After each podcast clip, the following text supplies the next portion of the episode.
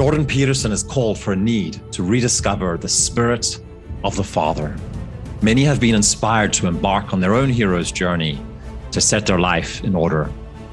But how do we balance order and chaos to live a life of meaning? What does it actually mean to be surrendered to God? And how do we root ourselves to stable ground as we witness the reenchantment of reality? At Manifesto, we're engaged on a mission to rediscover and understand manhood, and from this foundation to create a dynamic and thriving community. My name's Paul. Welcome to Manifesto. Boom, and we're live. Thanks everybody for tuning in to another episode of Men with Purpose. Uh, we're having conscious conversations around masculinity. What is masculinity? And we're really trying to have these conversations become more into, be pushed a little bit more into the mainstream so we can redefine masculinity and create more healthy male role models. Today I'm joined by Paul. Paul is the founder of Manifesto, an organization based out of Copenhagen, Denmark, on a mission to restore men and masculinity. In addition, Paul is a trained psychotherapist and is one of the organizers of the European Men's Gathering, which is their flagship event. Hosted annually, this event has helped transform the lives of thousands of men. Paul, thank you very much for joining. Thanks for inviting me. My pleasure. All right, I'd like to start uh, the podcast with just taking a few deep breaths and just doing a short check-in, whatever is is present for you at uh, the moment. Mm-hmm. So whenever you're ready, just let's take a few deep breaths. Mm-hmm.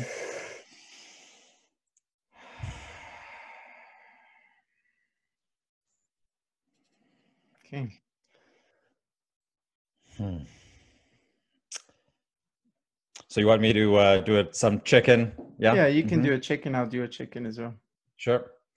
Uh, so I am right now in the office of my father-in-law uh, with the very postmodern art behind me, which is nice. Um, I think most of it's actually made by my mother-in-law, uh, and it's on a little island of southern Fyn in Denmark, uh, where I'm actually buying a farm just up the road right now, which is going to be the new headquarters for Manifesto.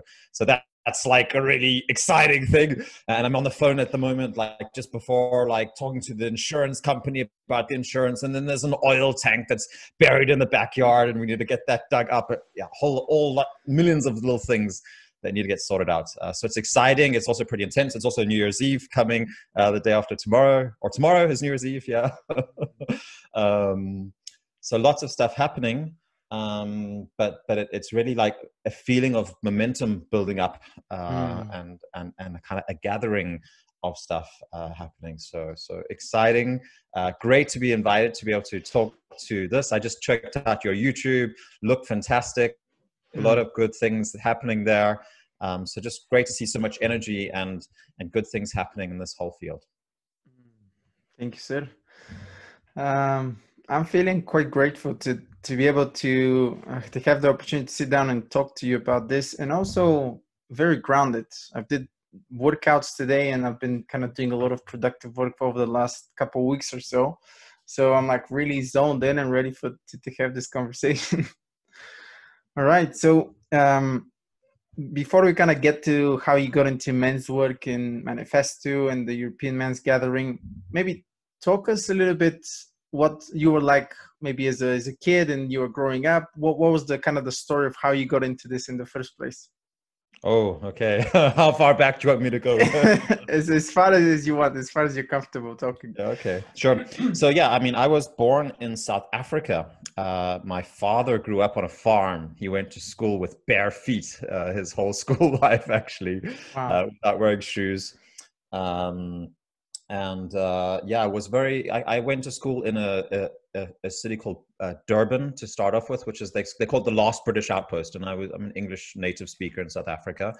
Um, but high school, which is from like kind of seventh grade up to twelfth grade, uh, was in a very Afrikaans school, and I went to this like very they call it the factory at the school because they've produced more rugby players for the South African national team than any other school. So it was a very masculine school in many many ways uh, that I kind of was was in, and certainly I can see there was a lot of discipline, a lot of focus, uh, and and that's formed in many ways who who I am. Um, but I also left school with a desire to really go out and explore the rest of the world and see what else was out there.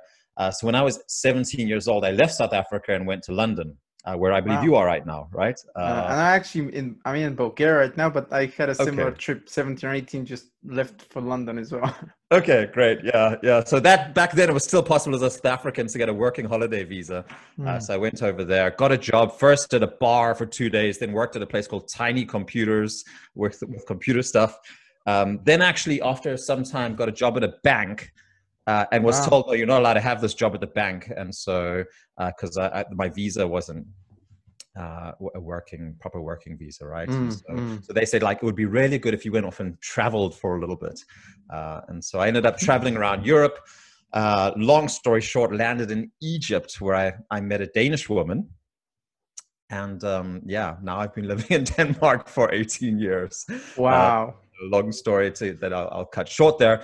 But I would say, yeah, just to go back to your original question. So yeah, I, coming to Denmark, I studied university here in Denmark. I studied political science, actually, where every single subject at university in Denmark, feminism was a, a major part of the subject. It was a requirement uh, for for when you you know for that education uh, that, that or there was always the feminist perspective that was included. And so i kind of decided well everything that i learned back in south africa about gender and you know men and women and the way that we work together that's all rubbish and old fashioned stuff and this mm. danish way of doing things is much better. Uh, and so i tried that for some years right? Um, and then and then at some points in my life i found it oh well actually there was some value from my roots and, and from where I came from. And, mm. and, it's about transcending and including both of these perspectives instead of, uh, you know, uh, just going from the one or, or the other. Mm-hmm. Wow. Yeah. Interesting perspective. Like you've been on, on quite the journey, I would say. Yeah. Uh, almost like a mini rites of passage, right? like yeah going yeah going on the other side of the world alone 17 18 years old and just like having a kind of these plethora of these mini adventures. Wow. Mm-hmm. All right. Um, curious to know, you're kind of exposed to this uh, this field of studies, um, and feminism is obviously uh, a mandatory subject that you need to, to go through. Um, at what point do you kind of start to question, okay, what about um, you know masculinity, or um, how did you even get exposed to to the field of, of men's work in the first place? I'd say that came quite later. Like I, I think when I first got into men's work, I did I'd never heard of the term men's work. Uh, mm. Uh, it's only something we've been starting to use the last maybe five years or four mm. years or something like that. Uh, that that's actually become a thing. Um, so the first time I went to uh, any kind of men's workshop uh, was a guy called Eli Buren who I'm so lucky to still be working with today. Fantastic mm. guy, lives in Boulder, Colorado, comes over to Europe once a year. Mm. Um, and and he yeah he does workshops for men uh, only uh, and so it's it's a, it's about creating a space where there's only men uh, and it's not uh, because there's something against women but I, I, what I found there was that um, you know as I had gone from kind of a, a, journey of like okay just wanting to achieve and like my career and earn more money and stuff like that to finding like there's something else in life that's missing like what what you know what there's got to be more than this then i i found that i could actually you know when i was with in, the, in mixed gender companies then there was lots of games happening or different kinds of you know complexities happening mm. um, and and when i was with, just with guys then there was another kind of directness and clarity that that seemed valuable for me and, mm-hmm. and mm-hmm. i found that very much in that workshop there with eli uh, and and yeah that's just grown since then i, I would say yeah. right.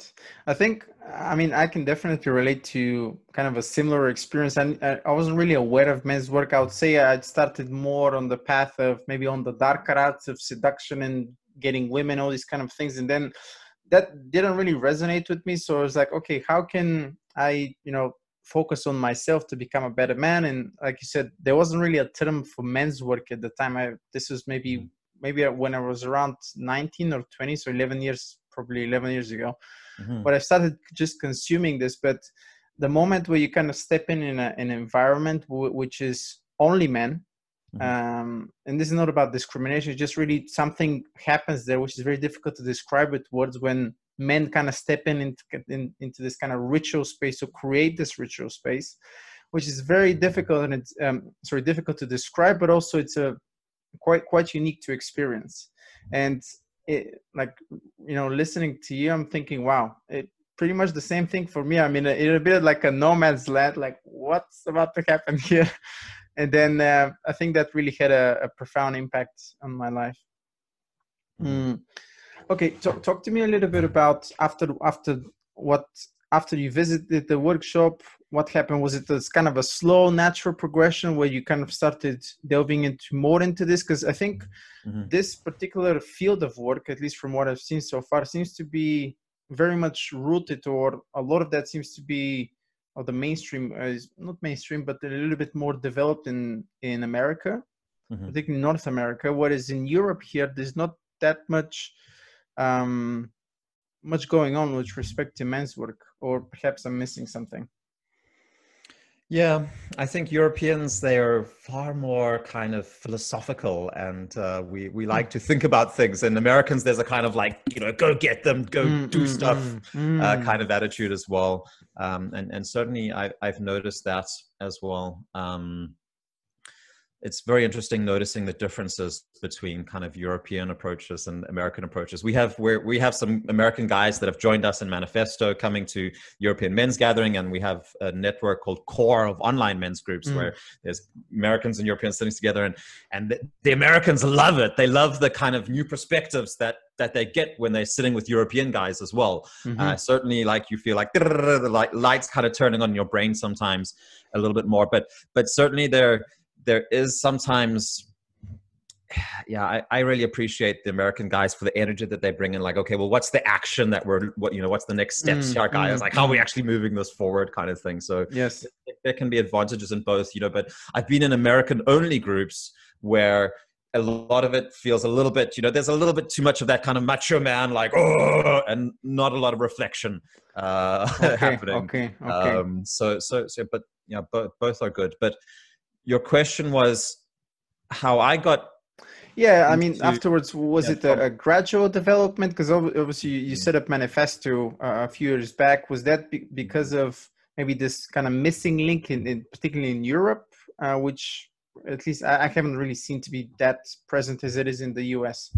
Yeah, yeah. I mean, I, I so basically, uh, you know, I I came to to Europe and you know embraced a very secular postmodern worldview uh, mm. that I was taught at university, uh, studying political science at university.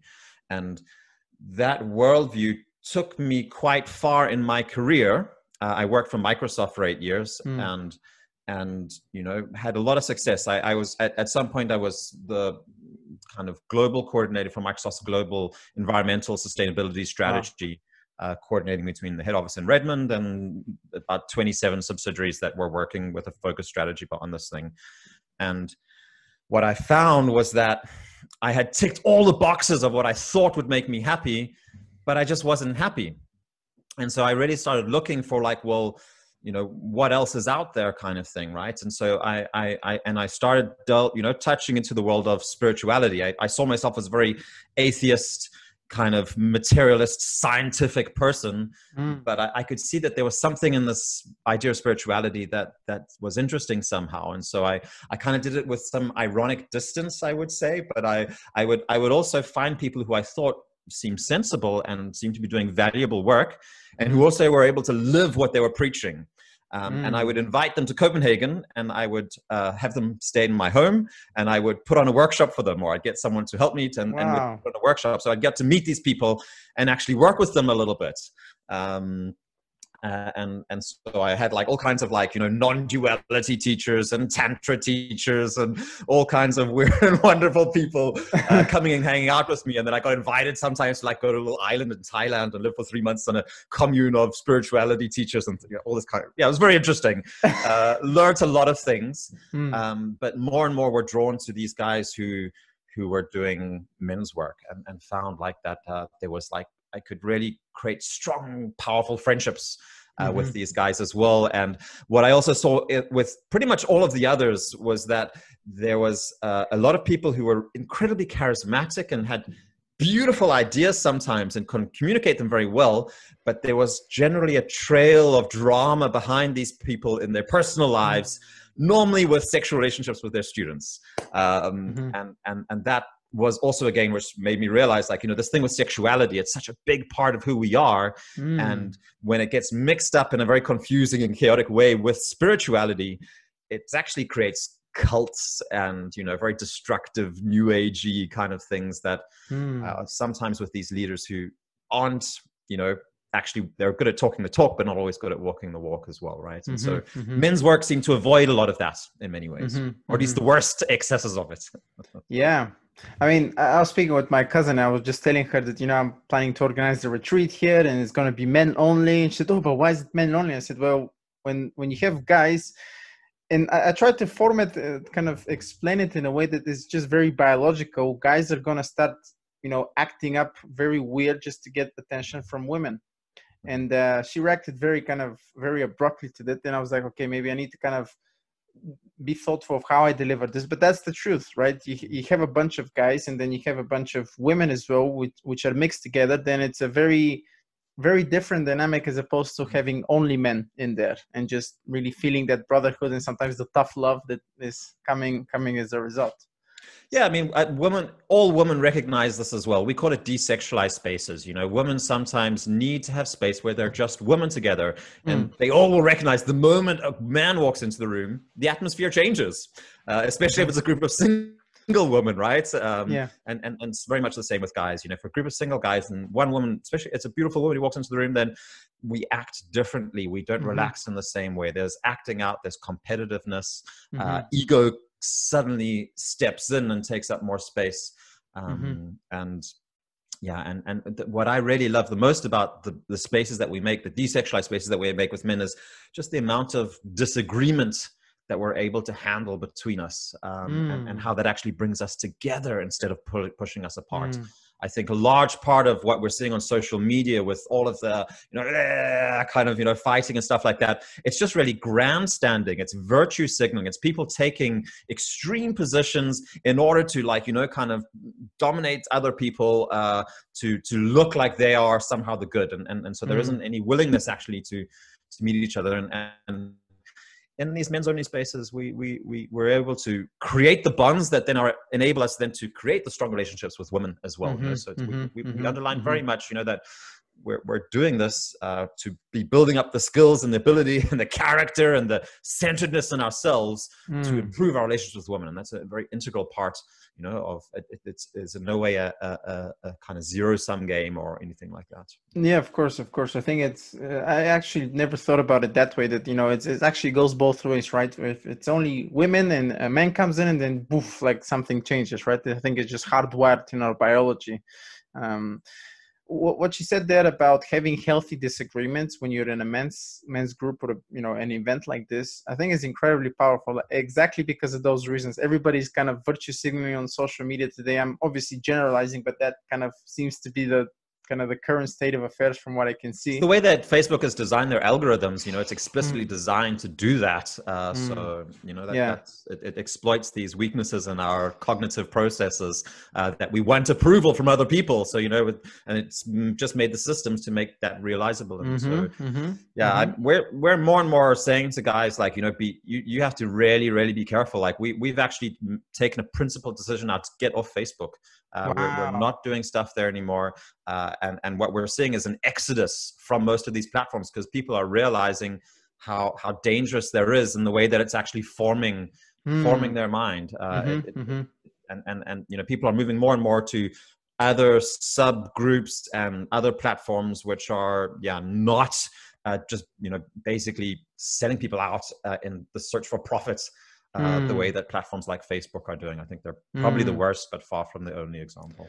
And it's also quite creepy. I uh, funny thing you're bringing this up. A couple, of, maybe a couple weeks ago, I actually deleted both my Instagram and Facebook, and right now I have a separate device which is only on airplane mode, stays only in one place, and I just use it to post content. Afterwards, I put it mm. away, and I don't really surf the net at all. I just purely use it for you know obviously reach because majority of people are still on these platforms. Although I full-heartedly support a limiting after watching the social dilemma just a small plug in there i think it's worth people to to know that or if, if you haven't seen it please go check it out mm-hmm. um, how everything is really rigged against people right social media is probably free, but it's the most expensive free type of media ever created, right? It's just sucking so much life out of people. It's crazy. Mm-hmm. Mm-hmm. So well, well done for that. I think it's a great, great thing uh, that you. Well, yeah, I'd say you've taken further steps than I have. What, what, what inspired you to take those steps uh, of completely, yeah? Yeah, sure. So, um, obviously, these new terms and conditions they're not really new. I did a little bit of research. They're actually been in there for I think from 2018, the fact that they have access to your contacts, people that you're calling, the fact that they can check your text messages, not necessarily that they're reading it, but they can store them. The mm-hmm. fact that before you could actually delete your so, uh, delete your all of your data, and now I think you have to wait for 30 days, and then this data cannot be deleted if there's like an investigation against you, yada yada yada. But the whole notion of everything is being tracked, everything that you go, the fact that it's really annoying for me to say something and then boom i get a, a ad for it uh, 20 minutes i mean even a, a, couple of hours later i'm just like mm-hmm. man this is this is crazy man and i, I just kept my I, I, i'm like super into it because i'm posting a lot of content and people are messaging responding but um it mm-hmm. really very um how to say it shifts my behavior in a very subtle way and it's mm-hmm. it's a continuous thing so i'm like wow this is this is really bad um, also the amount of time i'm spending on it just kind of browsing sometimes like i could be doing a lot better things for me to to mm-hmm. serve other people serve my community serve you know the purpose rather than just you know browsing facebook or instagram so mm-hmm. um,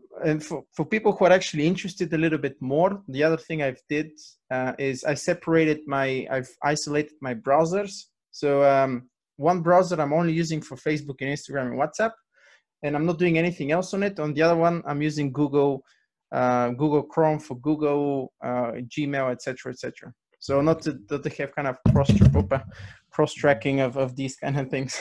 Okay. Yeah. I, I, I, have you heard Cal Newport? He's written a couple of books, but I, I just read a book called Deep Work. Um, he hmm, basically mm, puts yes, together yes. A, a, couple of arguments, I think, where he says, you know, deep work is becoming increasingly rare uh, and increasingly valuable and, and it's becoming more and more difficult to do but fewer and fewer people are able to do it and it's actually you know it's it's a recipe to success is by yeah, you know yeah. isolating yourself and focusing in then you're you know you're getting out of this distraction economy where you're constantly multitasking and looking at different things and it's it, it, a lot of people think that that's the way forward is to be plugging in and being connected all over the place but it, it's actually a trap uh, and and, mm. and and i think you know it's it's not i think yeah for a lot of people it, it, you know it's it's shifting you know that's the for me that's the biggest expense of being on social media is it's it's actually a new lens through which i see reality that's forming the way that i interact with the world mm. uh, and then it, if you look at the amount of hours that people are using on these platforms it's it's very very high uh, and so so by by getting out of that then i think we're able to see things more the way they are instead yeah. of seeing them through the way that you know an algorithm is is developed which is you know at the end of the day its mm-hmm. only goal is to suck your attention to be able to show you as much advertising as much as possible mm-hmm, mm-hmm. Uh, and ma- as make as much money out of you as possible by understanding exactly who you are and what your preferences are and i mean it's brilliant you know if i ever open that youtube app it just knows exactly what video it is like you know whatever mm-hmm. time it is like it, it can always just find the little thing that that's going to interest me right? So it's going to hook you. I mean i think people don't understand that this, this, this really is a rigged game against us. Like you're sitting there with your monkey brain opposite you is probably one of the most sophisticated computers ever that you're not just not going to beat. Um, i've also deleted youtube on my phone so all of this is just out of it. Like i'm i'm not the i'm you you, you which sorry what was the app you deleted? Uh, YouTube as well. Oh, YouTube. Okay. Yeah, yeah, yeah. Because uh, yeah, that could take a whole life on its own. But getting back to this book, uh, I mean, our attention span is is decreasing like super super fast, and it's really frightening. And I think exactly like like you said, uh, I think the can't remember maybe it was a buddy of mine callum in, in thailand a couple years ago actually recommended the book and i was just like wow dude and I gotta say, I've been using I've been using kind of this method where I'm putting everything on um, on uh, airplane mode, mm-hmm. and I've been super super productive. Like just doing you know plowing through what I need to get done, and uh, mm-hmm. it really works. Mm-hmm. People, people, yeah, don't take my word for it. Try it for yourself, but it really works. Mm-hmm. Um, all right, so this is a bit of a segue, which is actually quite a fun one. Um, all right, how do you see getting back into the kind of topic of men's work, how, how do you see men's work developing and maybe in the next five, ten years or so? What's kind of been your um, uh, objective view uh, on this? That's uh, that's a big question to ask. Mm. Um, really hard to tell. Uh, mm. Really hard to tell, and and it really, you know, that it's so fascinating following how how this this kind of thing is just growing in the public awareness uh, of men, masculinity, the role of gender, uh, relationships between between men and women, um, and the plight of men as well. I got to say, like you know, um, a lot more awareness from governments uh, and and organizations about like, okay, well, this there's actually something we need to focus on here, and so I'm I'm seeing more and more reasonable voices um, and people who seem to to get it. Um, and I, I think for me, it's about you know the way manifesto has operated so far is we, we we've stuck under the radar. Uh, we we've very kind of you know it's been it's very much based on word of mouth and guys inviting their friends to come to our events. We haven't done any marketing campaigns whatsoever. Uh, i've just recently for the first time been speaking to a marketing guy and, got him to help me with some things. Uh, and I haven't actually pushed click on the first marketing campaign, uh, so uh, that that probably will come in the next couple of months. But I mean, it, it, it takes courage to step up uh, and to put out a masculine voice, um, and the demands are very very high uh, to to be able to do that. And you know, personally, I, the way Manifesto is built up is we see ourselves as a council, uh, and my job is really in supporting the leaders of Manifesto. So I don't I don't see myself as some kind of you know visionary uh, kind of like follow me. You know, I'm the way the model of mm. masculinity or something like that. And I, I think that's been one of the biggest problems is that a lot of people when they want to talk about this, they they want to have like some icon or some kind of uh, role model to look up to or you know very mm. charismatic mm. leader normally it should be a, a, an actor or a sports hero or something like that and uh, or those are the people who automatically kind of get get access to that to that kind of leadership position mm-hmm. but I, I, I think that the, the way forward is really to realize like none of us individuals have the answer of how to be a man in this present day society mm. and especially as the shift to digital is happening then you know large amount of men in in all society for all of human history they've been either you know in the military or they've been in agriculture producing food it's been hard physical labor or you know learning how to like attack other people with axes and swords and stuff like mm. that or mm. shoot them right and mm. so those jobs aren't really required anymore we have robots and and machines to do it for us and so how are we going to be finding a role you know we can't just have guys sitting and playing counter strike um, mm. and so how are men finding purpose and meaning uh, for themselves and direction mm-hmm. um, in this new society that that that's going to take uh, uh, uh, us you know seeing the value in each other and, and rebuilding the fabric of male to male relationships i think that that that's where i see a, a large part of mm-hmm.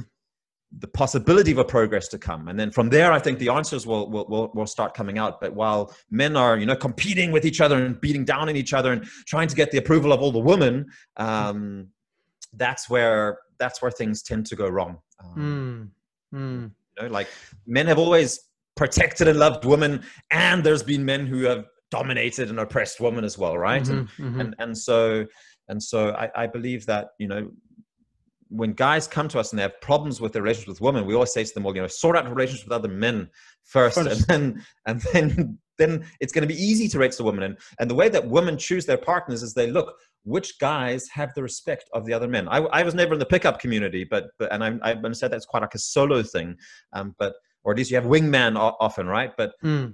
You know, I, I, really all the women I speak to, they, they they they look for, especially the women who are looking for you know a long term stable partner, not just to get laid, right? Then they're looking for who is the guy who has the respect of the other men, and that's a guy who's reached a higher position in the hierarchy. Uh, mm-hmm. And so mm-hmm. often he'll also have money and status and a, and a good career and stuff like that, right? Um, mm-hmm. And so, and, and, and when we're able to do that, and we do that through integrity, you know, Western society are the most, you know, the, the least corrupt and we're, we're, we're, our hierarchies are not perfect, but mm. they're certainly um, better than most other societies that have mm. existed so far. mm-hmm. It's a great point that you, what you're saying about instead of so I, I haven't really been in the pickup community that long or really been that much into the whole notion of manipulating women or trying to pre-engineer a certain outcome is really very uh, counter um, counterintuitive it's not really me just like I, I don't really feel it is authentic it, it does work full disclaimer it, it does mm-hmm. i think it does get you what you're looking for but mm-hmm. um, i always say to, to men especially is like first of all try to understand other men then understand yourself then go and understand other women how they think how they act why they act the way they do which is a mystery most of the time and then go and understand the particular woman right mm-hmm. so rather mo- most guys are like okay let me go and understand the type of woman that i'm it with mm-hmm. and um, it's very difficult it's very difficult to kind of really because you have to go through your own shadows your own inner you have to do your own inner work all your you know uh, traumas etc etc so i think it's quite a quite an important thing to do here in our work. Yeah. Well i think one of the biggest challenges that we're facing is that a lot of people have got this idea into their head that their value as a man is measured by the amount of women that they can get laid with in you know a, certain period of time mm. and hmm. so they're you know they they they spend inordinate amounts of time trying to pick up women uh, and and something that takes up enormous amounts of their attention as well uh, mm-hmm. and and you know probably if i had to be honest then maybe the first 30 years of my life as it or at least you know, from when i would turn into a teenager a lot of my actions were actually going towards that as well was was, mm-hmm. was about how do i how do i get attention and appreciation and love and and and you know as a, when I, in the times I've been single, then it's about getting women into bed with me, mm-hmm. um, and and I think that it's the wrong way around, mm. and it's also mm. trying to um, it, it's the wrong thing that I'm going for as well. Because what most of these men are actually looking for is love and connection and intimacy, and and that's not through these you know one night stands or these kind of quick hookups or something like that. Mm-hmm, mm-hmm. Um, and yeah, I, I've spoken to guys who you know they they you know they, they feel there's something wrong with me. I'm, I'm not regularly having sex with somebody. And then so then they'll get a prostitute or something like that. Mm. uh, and and and that experience or, or, or they'll go to a bar and they'll pick up a girl they'll go to a tantra workshop and they'll you know hook up with somebody there. Um, and then they'll just have this feeling of emptiness afterwards. Um, and so you know i really see this as a it's an addiction that that's being fed somehow um, in society. And mm-hmm. and so you know sex is a very important part of our lives. But but if you put getting sex regularly is the most important thing as a man mm-hmm. uh, it's mm. it's you're gonna go off the rails unfortunately it's it's mm-hmm. more that's something that comes when when you've got your life in order and and so you mm. need support from other men to help you get your life mm-hmm. in order um, and and then that will come naturally of finding you know that's what women find attractive as men who have skills men who have a purpose men who have direction men who know where they're mm. going right mm-hmm. Beautifully said. Uh, that, that's why i kind of when when i mentioned this i, I referred to as is the dark arts because people really get addicted especially men get really hooked and addicted to it. They, they seem to be able to get um, this kind of sense of approval, sense of affection from other men because of these conquests and perf- constant performance of, you know, they, all, they they get like I even have like friends like this that are addicted to the adrenaline rush of actually meeting someone new, having sex with them, and then off to the next one, and it's just like a repetitive cycle. And you're like, what are you mm-hmm. doing, man? Like that's how they find self worth. Right? I'm guilty. I've been there. same here same yeah. here like uh like how many women have i slept with and it's a very how to say very perverted way not not to kind of judge um i mean i am placing judgment on it but i'm not saying it with a sense of shame or anything like this just objective looking looking at it objectively and thinking you know mm-hmm. what i probably could have done a much better job of a being a little bit more honest with that person uh, and actually spending my time actually working on me, working on my inner issues, demons, etc., etc., which is very difficult to do, right? Mm-hmm. So, yeah, I mean, for me, you know, so this is about you know sex with different people and it's also about pornography and i think mm. let's get to the pornography as well but i'll start by saying you know like you know there's something about sex where it, it, in many modern discourses it's kind of been degraded to you know it's just about like having fun and or it's about you know like love or something but love becomes this very cheap kind of artificial thing or, mm. or light thing and for me you know like having sex with someone is by far the most deep and intimate and almost sacred act that I can do with somebody. And and so you know when I just start doing it with many people at the same time, then um, or you know just in a solo kind of series with people after each other then it degrades it somehow the the, the mm. act becomes far less valuable and so you know uh, w- but w- if i just choose one person to do that with then i can spend the rest of my life going deeper with that one person and I'll never get to the bottom of it. You know, that it becomes more and more exciting the deeper that I go. If I'm able to stay in contact with that person mm. and stay in intimacy with them, that's and that's the real challenge that requires both of us to grow as human beings as well. That that's for me the purpose of sexuality. But when I'm just like you know doing it with a whole lot of different people, like even even especially if I do tantra and things like that, then I can have all these like great like ex- powerful experiences and trauma and whatever, right? And but at the end of the day, I'm really just desensitizing myself and i need a bigger and bigger kick uh, mm. to get uh, mm. the same kind of effect out of it as well and of course that's the same that's especially the case with pornography as well mm. uh, you've used the, the word desensitized i think a lot of men are actually used to this and after a while sex isn't really what it's meant to be right the sex is just this kind of mini achievement that leaves you even emptier afterwards because sex i think in, in, my opinion at least deepens the more you spend time with actual person. It's not just like oh i had sex and you kind of that's it and you kind of move on.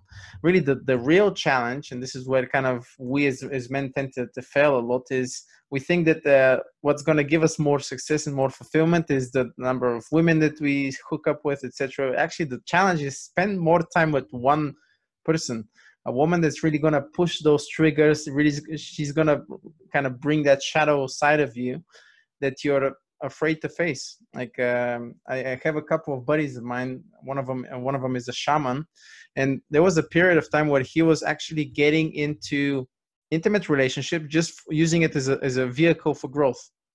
Just because mm-hmm. these women were just challenging challenging him constantly. He's like what the hell man? Like i cannot take it anymore. But for for a period of maybe two to three years, he was just like mm-hmm. experiencing so much growth because he was in that kind of in, conscious intimacy, if you will.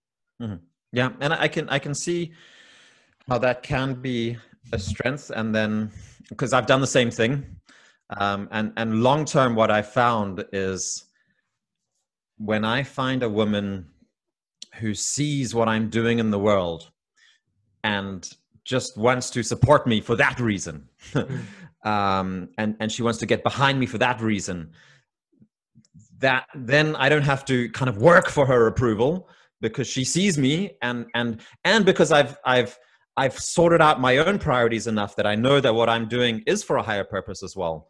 Mm. Then then then she then she comes to me and then what i found so I've, that's my wife when, I, I, when I found that woman i married her uh, uh, and then I promise you, there's enough drama and challenges for self-development. Like that of never course. ends. Um, yeah. But but but but the, the starting point to, for me to make that commitment, because I've had the relationships with women where I've thought like, oh yeah, well I'm I'm learning and growing so much by this, uh, and mm-hmm. and um, oh, yeah, in in some ways it, it was too hard. And and, and what ha- what happened then is my relationship it sucked so much of my energy that that became the center of my world that i was revolving around which made me forget my purpose. And at, at the end of the day a woman doesn't want you to make the center of her world. She might say that to you that she wants it but what she actually wants is your purpose is the center of your world mm-hmm. and she can get behind that as well and, and support that and, and yeah be a part of that.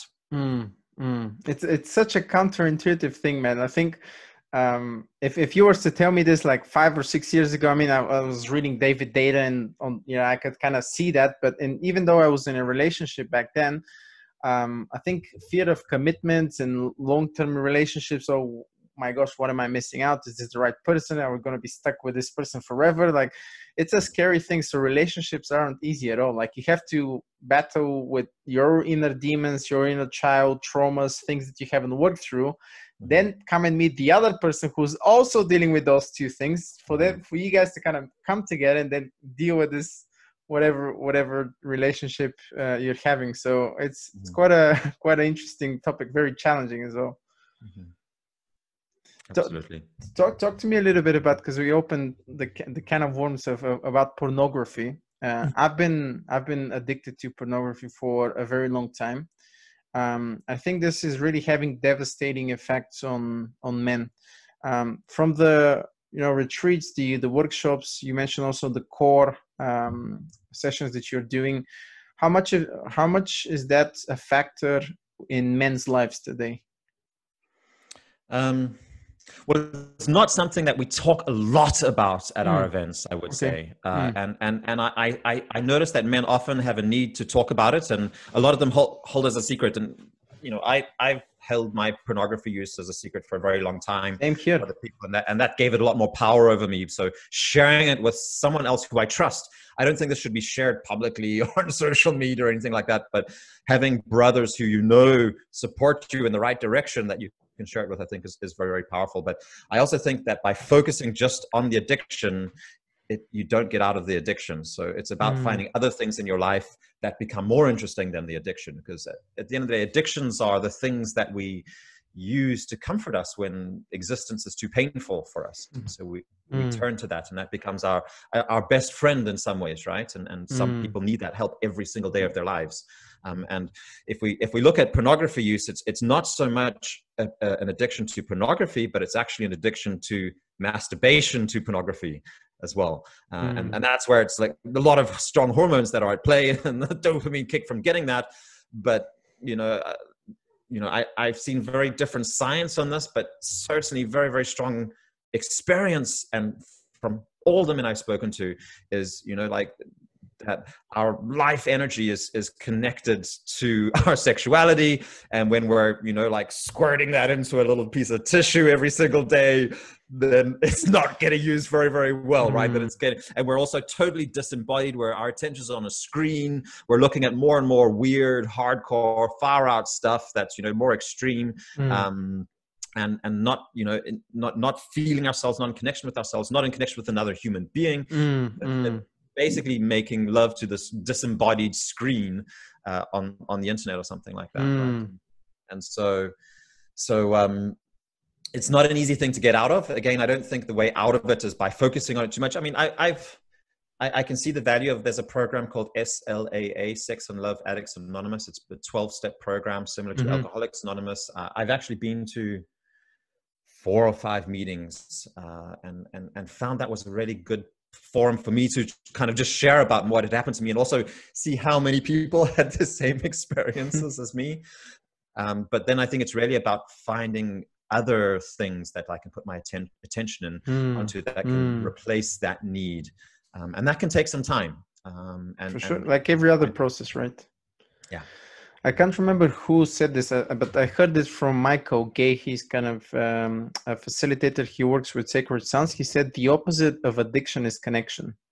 Yeah. And you, you get so much addicted to something, you're kind of, and like you said, this in, in this kind of really distorted, weird, perverted, disembodied way where you're kind of looking something in the screen, you're kind of, kind of jacking off here, um, really puts you uh, just deprives you of so much so much of your life energy right? You're just kind of shooting a load and oh okay that's it. And i, I mean i get it sometimes people men do have to do this because they're under a lot of stress and this could potentially elevate some of the stress or tension it's with work or with something else but long term it's not a not a good strategy at all.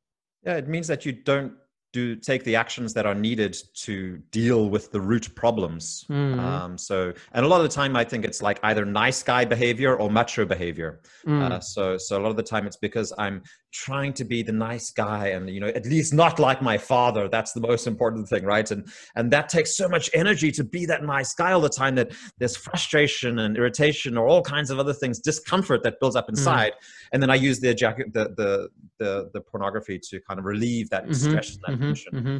Um, you know, stress is a very modern phenomenon. I grew up in South Africa. People have a really tough life in South Africa, mm. but I've never seen so many people with stress as there is in Denmark.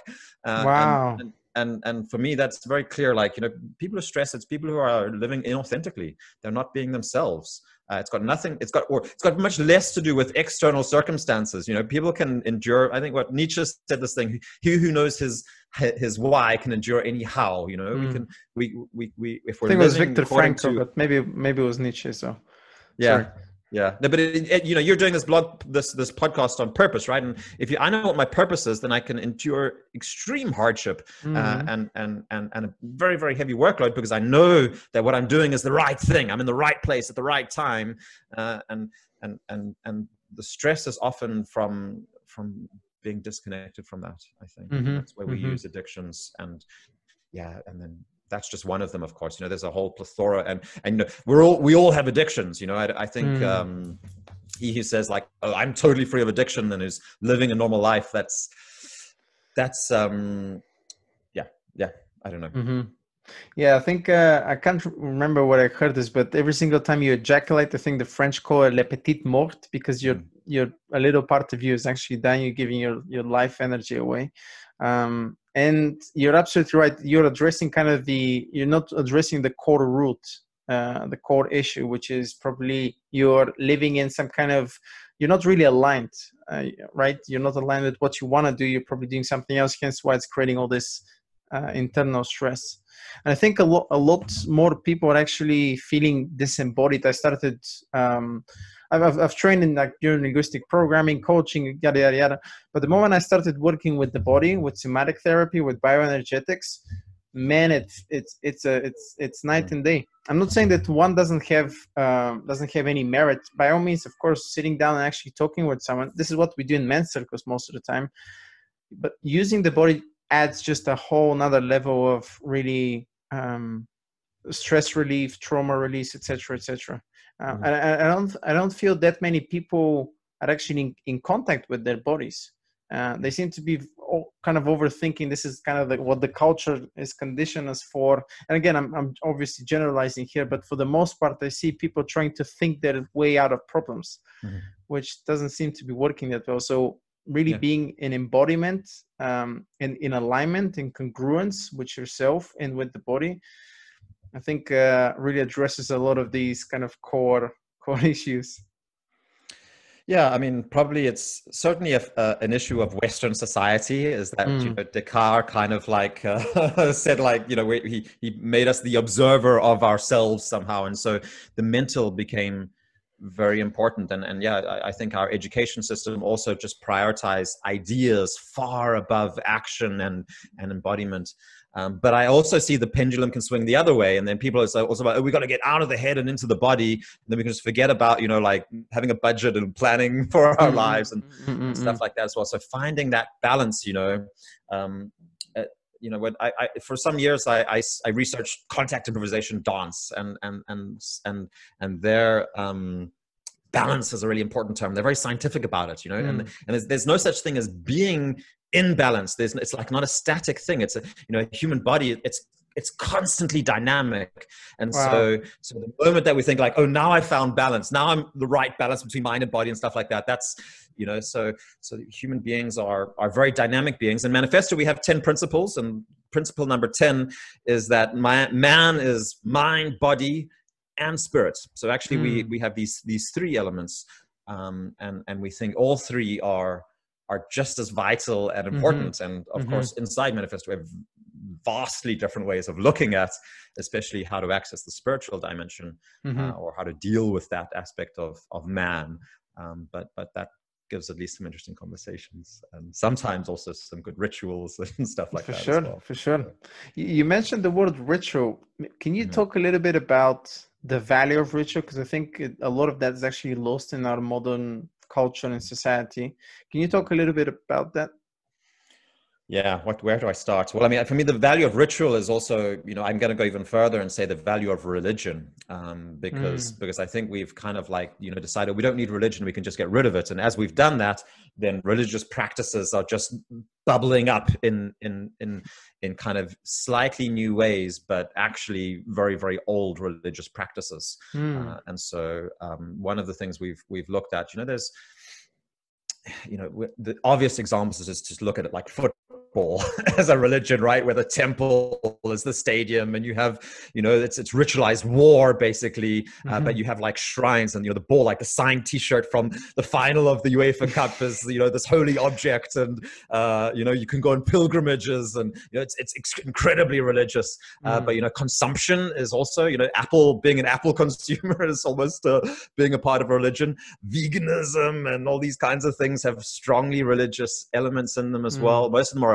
apocalyptic uh, probably the most widespread religion before corona certainly that was climate change as a religion Mm, i mm, think mm. uh, you know you were evil and bad if you didn't subscribe to the the the, the prophecies of climate change and Mm. and uh, you would be ex- you know like kind of you know radically down and, and and it's a very apocalyptic you know kind of like we're all gonna die if you look at the extinction rebellion guys Mm, as well mm, right? mm.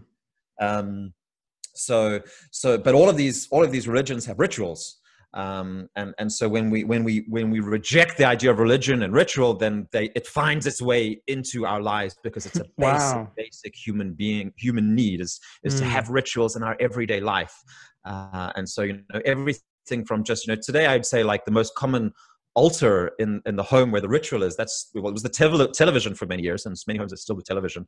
Um, but now it's almost like just sitting each person by themselves with their mobile phone or something like that right? That's where we sacrifice uh, our lives and our time and our attention uh, on, Mm. on the altar of facebook.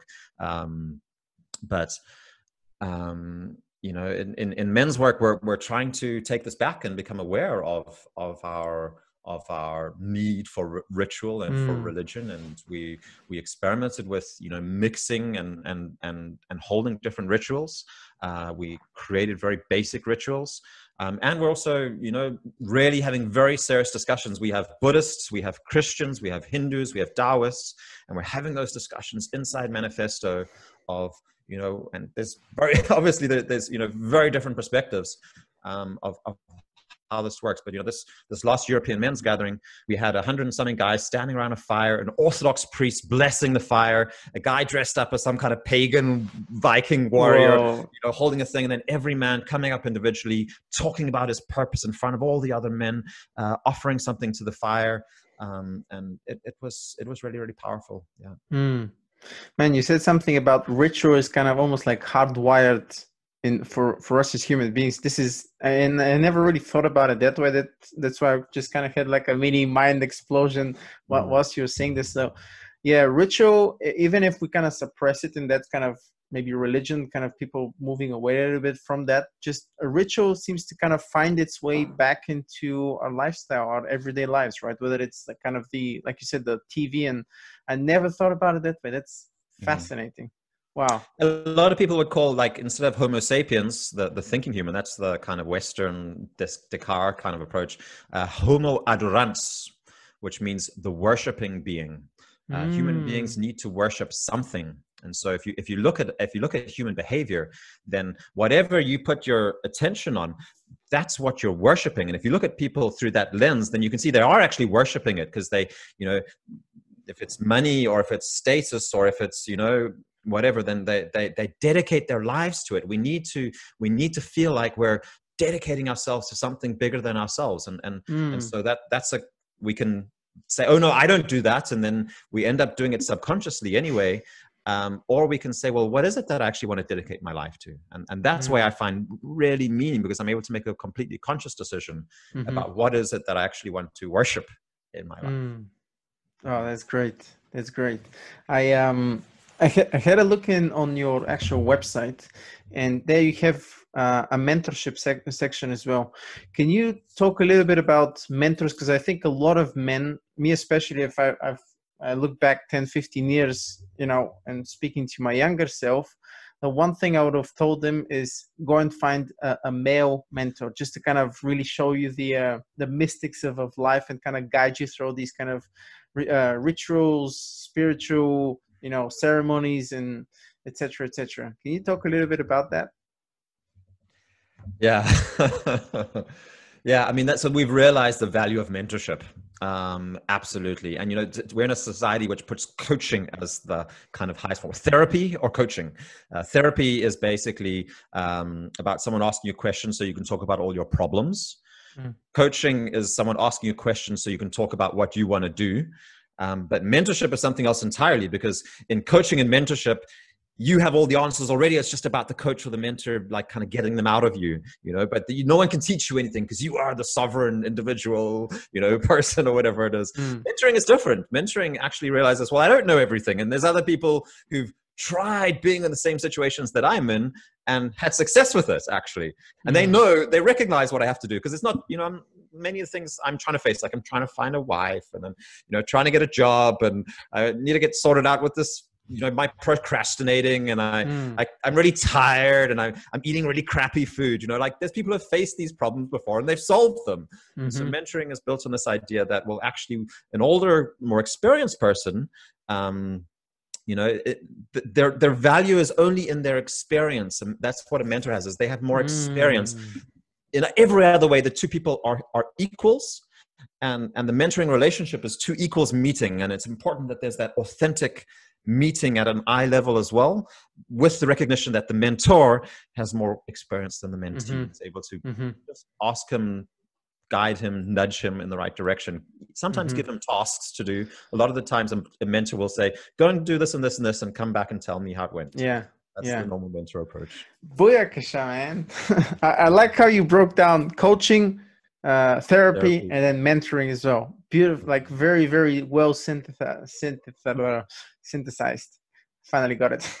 right, right. nice. Mm-hmm. Um, in if if obviously let's talk a little bit about um, European men's men's gathering uh, w- without getting into too much detail because I know that there is a certain um, uh, certain what's the the word I'm looking confidentiality mm-hmm. for what's actually happening on those events and that's actually by design i've talked it on many many episodes but i i, I catch mm-hmm. myself having to go through the same thing because there is value in uncertain uncertainty and actually go stepping into the unknown can, mm-hmm. can you talk a little bit about what's happening uh, at these events and why men which i wholeheartedly would support why they should join you mm-hmm. I mean, how, how the whole idea actually came about in the first. Sorry to interrupt. How, how did the whole idea came about in the first place? Okay, I'll start with the first question, then uh, we'll get over to that one as sure. well. I think so. I mean, basically, what we do with European Men's Gathering is we focus on creating a container for transformation. Um, and and and that's not an easy thing to do. It's easy to give people an experience, um, but a container for transformation is not so easy. And so some of the elements that we have there is we, we place it far away from a big city where it's quite difficult for people to get there. So they actually have to put in quite a bit of effort to be able to make it there. And it costs mm. some money mm. and they have to take some time. So it means everybody's invested to get there kind of thing, right? And it's not easy to leave once you're there as well. So there's some like nervousness, like, oh, who is this going to be and what's going to happen and what are all these people and stuff like that. But then I like, I, I make this decision with myself, okay, I'm committed. I'm going to go in there. Um, and then you know once we get there then we create some one, the first thing we do is we create some agreements of like how to and, and the agreements actually form like the container for for mm. what's going to happen there um, and so one of the one of the first agreement that we make is always confidentiality as you mentioned so we say like whatever happens here we keep it to ourselves mm-hmm. um, and and so we don't um, you know we're, we're able to share anything that happens and we can trust that the other men are not going to go out and talk about what's happening and, and things like that. So it's, it's mm-hmm. really, we're completely confidential. And then we have some other rules that just like kind of create the sense of like safety. Um, and then from there, uh, the European Men's Gathering, it's really based on, you know, yeah. So the second question you asked me, where does the inspiration come from? Um, we're, we're really kind of, uh, well, yeah, we're three guys that started the European Men's Gathering. Uh, mm-hmm. it, it, was my myself. I'm a political. I was a political scientist at this time. Uh, Alexander Bard is a is a philosopher and music producer and a whole lot of other stuff, an author. And then there's a guy called Booster who was a professional dancer, mm-hmm. and we knew each other from a community called Burning Man. Uh, which is a festival over in the United States, mm-hmm. um, and it's a crazy, hedonistic, wild, a little bit mad uh, yeah festival in, in many ways, but they have some beautiful principles. Um, and the, one of the one of the strongest principles that that kind of is there is, is the one of collaboration and involvement of all the participants. So everybody who comes mm. is is a, is a participant and is a contributor. So you're not coming there to get spoon, spoon fed by someone. And you know even if so, you know some very big famous names of different artists and uh, musicians have gone to Burning Man, but even when they go, they have to buy a ticket just like everybody else.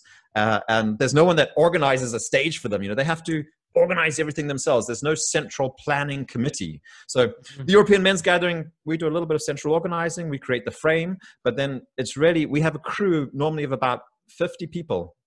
Uh, Wow. out of out of the 140 guys who come who are helping to organize who, who are you know doing workshops who are facilitating core teams who are helping to organize work teams uh, who are you know all kinds of different stuff. We do panel debates and discussions and lots of different parallel things. And so people can really kind of find their own way through the through the event. We have we have a couple of rituals which are the same for everybody. And then everybody is in a core team. And these core teams they meet regularly throughout the event.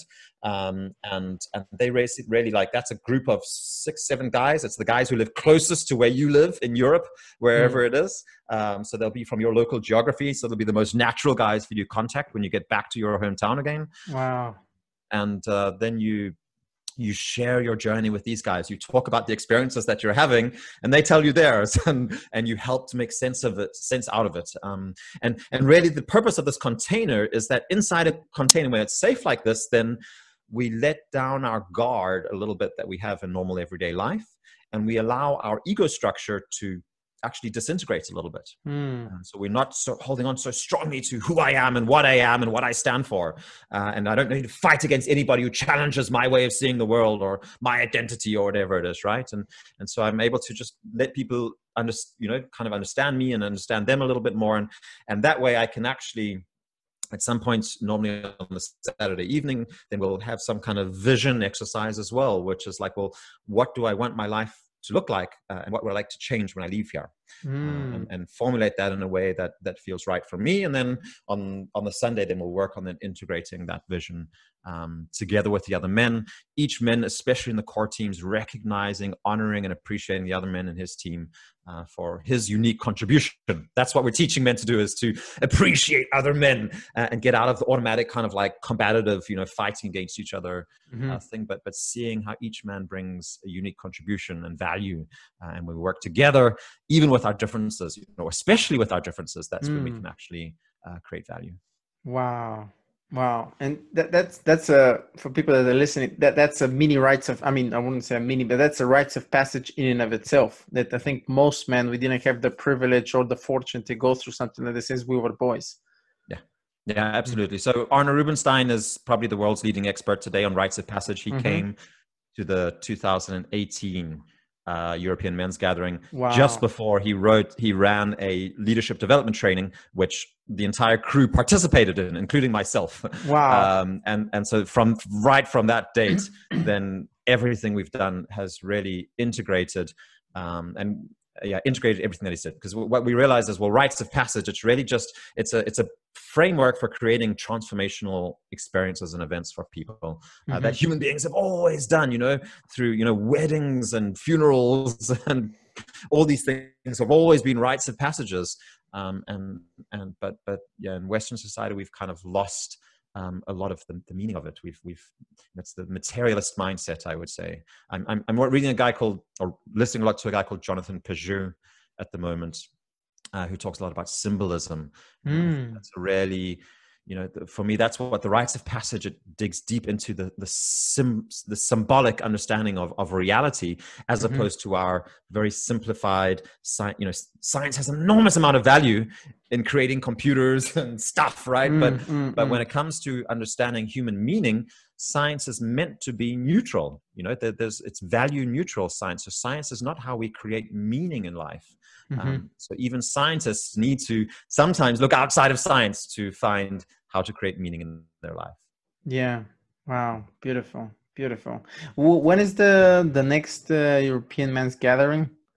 it's on the 5th of august Fifth of August, and that's a three day, two two day, two and a half day event.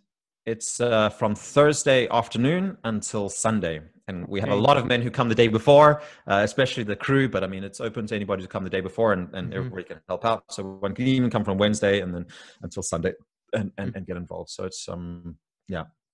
Yeah it can be a four day four day thing um yeah it's uh, in denmark uh it's a tiny little country but it's up in the far corner of denmark close to the the ocean and the, the big national park a really Wow. really beautiful natural area of denmark we have a, a big old school uh, up there, which we have all to ourselves and can do all kinds of crazy, weird, and wonderful things. Uh, so, Beautiful. I think fun, you, you just sold one more ticket. I'm definitely coming in.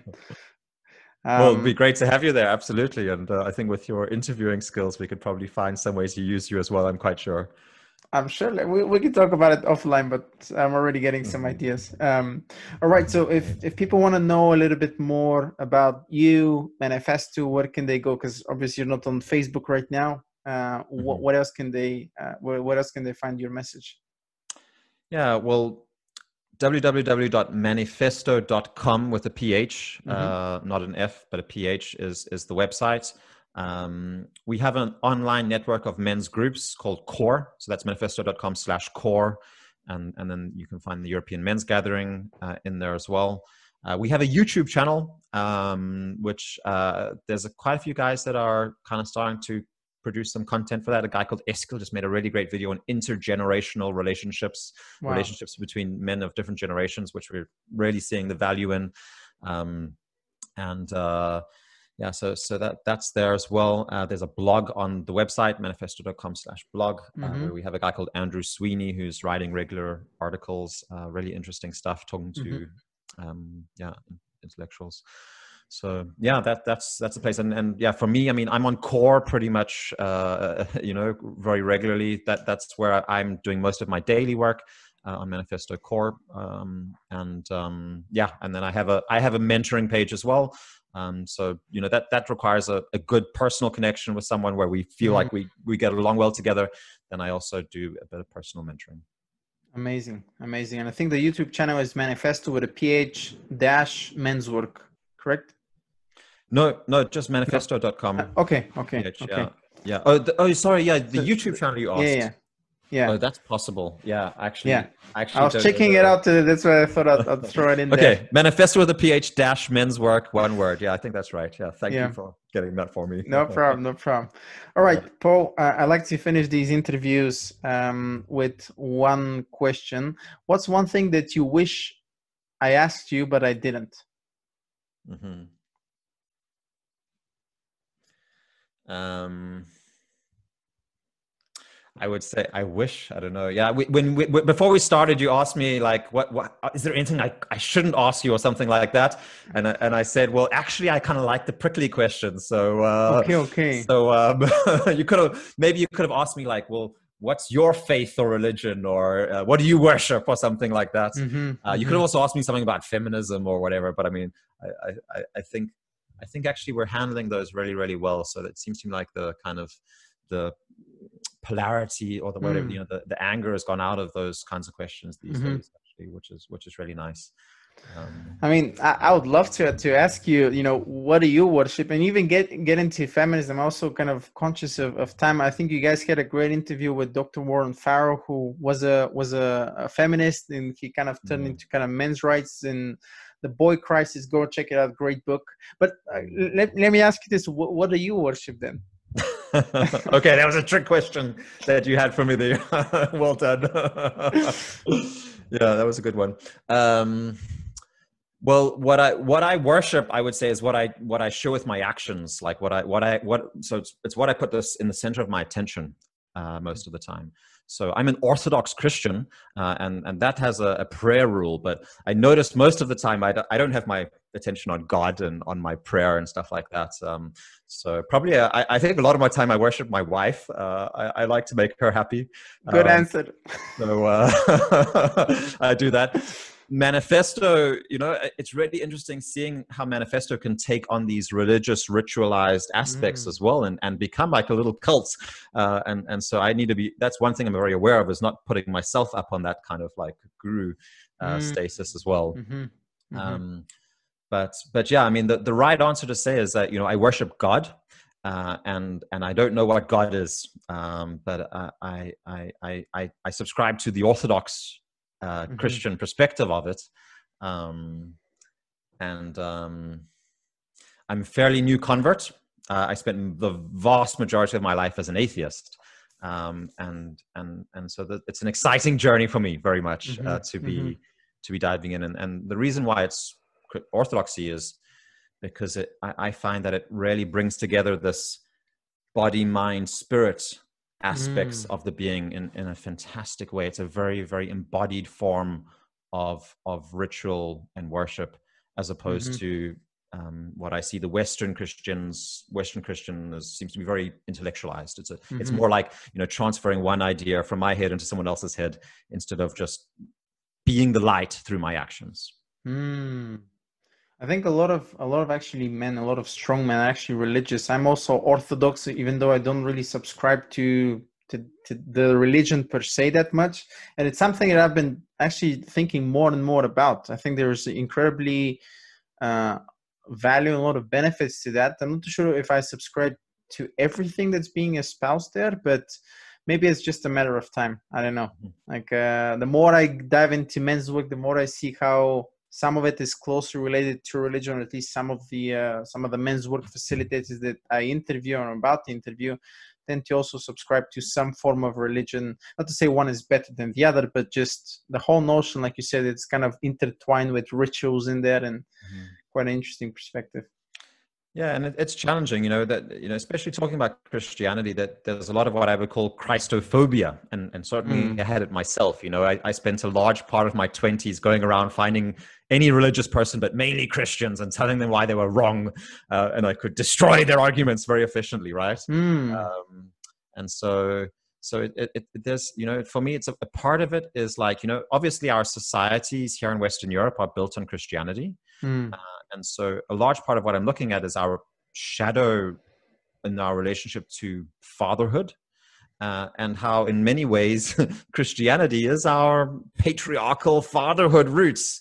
And and so that kind of rejection of that is is is a, is a reflection of our own relationship to the father uh, in many ways. Mm. um, and and so at least coming to terms with that. And, and this was jordan peterson for me uh, who who said you know like the bible is a book that's older than any civilization that's ever existed actually some of the stories in it are you know more than 10,000 years old you you can't just write the thing off as fairy tales you, you at least have to contend with it you have to take it seriously um, and and so that's what that that was the thing that was like a real kind of switch for me is Mm. seeing things that way and thinking, well, okay, yeah, that, that's right. I do need to take this seriously, um, Mhm. and, and seeing it as a as a as you know, instead of seeing it as like oh, this like kind of weird, silly, stupid, childish thing, of actually giving it some respect for like okay well you know probably this this the, you know this thing has formed our culture our civilization and try and Mm. understand it in in that way um uh, yeah that's Yeah, I mean there's incredible amount of wisdom that- stood the test of time, right? So there's definitely the, the, it's inevitable that there isn't some value in that. It's just you know it's kind the way it's being kind of pushed away and people yeah, and misinterpreted and misused and abused Mm, mm, yeah yeah wow, dude, I can I can probably we can have another two hour conversation just on on fatherhood. something I really wanted to to kind of dive into a little bit deeper. Maybe we can do a separate interview on on just on this, or even have a sec- second uh, second uh, podcast on this. Would love to do that. Maybe when we meet up at the European Men's Gathering, we can do another one. I'm, I'd love to talk to you more, Pavel. So uh, this was enjoyable. Um, so yeah, thanks very much. I Right. appreciate it. Uh, it was was good talking to you. I got thought some ideas through myself as well. So thanks. thank you very much, Paul, and also thank you very much everybody who's listening, watching this. Thanks for tuning in. Go make sure to check out Manphesto, the Core, the European Men's Gathering. Definitely make sure to to come there if you can, and I'll see you in the next episode. Ciao. and don't forget to subscribe to Pavel's channel here as well. I forgot to tell that on my channel as well. Uh, looks like there's some really good names that have been, that are down here, and I know you have more good names lined up as well. Mm, So mm, uh, yeah, so subscribe. I think it's worth saying as I found on my channel. thank you, sir. Thank you, sir. All right, folks. See you in the next one. Ciao. You've been listening to Conversations on Masculinity with Manphesto. We enjoy good discussions, but far more importantly, we are a real community with plenty of opportunities for you to engage online and in person. So check out our website on manphesto.com to learn more. And if you enjoyed the content here, then please share this podcast with a friend. Thanks.